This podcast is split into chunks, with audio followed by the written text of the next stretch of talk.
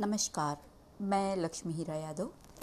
नवरात्रि के दूसरे दिन में माँ ब्रह्मचारिणी देवी के दरबार में अपनी कलम द्वारा निवेदन लेके प्रस्तुत हूँ। प्रस्तुत है मेरी कविता, ब्रह्मचारिणी देवी का दरबार। सजा ब्रह्मचारिणी देवी का दरबार, जहाँ तप, त्याग, बैराग व सदाचार। वहाँ जाकर नर ने लगाई गुहार। हे उमा, अपर्णा तपस्चारिणी देवी, धरा पर कैसा विकट असुर आया? नाम कोरोना, ना कदकाठी ना काया।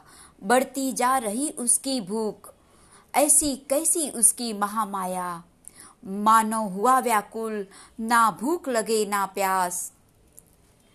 जीवन बना उसका कारावास। हे देवी, अब अवतरित हो पृथ्वी पर। दाहिना हाथ हिलाकर, जबकि माला लहरा दो, बाया हाथ उठाकर अमृत का कमंडल छलका दो। सुनकर हसत मुद्रा में देवी मुस्काई, क्यों? क्यों तूने मूक निरीह पशुओं को अपना दास बनाया? आज़ाद परिंदों को मजबूर किया, क्यों पिंजरे का जीवन जीने को? आज तेरे जीवन पर बन आई तो तू स्वर्ग में भीख मांगने आया। पर आया है तो माता का फ़र्ज़ निभाऊँगी। माँ बेटे की ममता को ना दाव पे लगाऊँगी। पर ध्यान रहे, सदा हो तप, त्याग, बैराग, सदाचार। ना हो पशु पक्षी पे अत्याचार।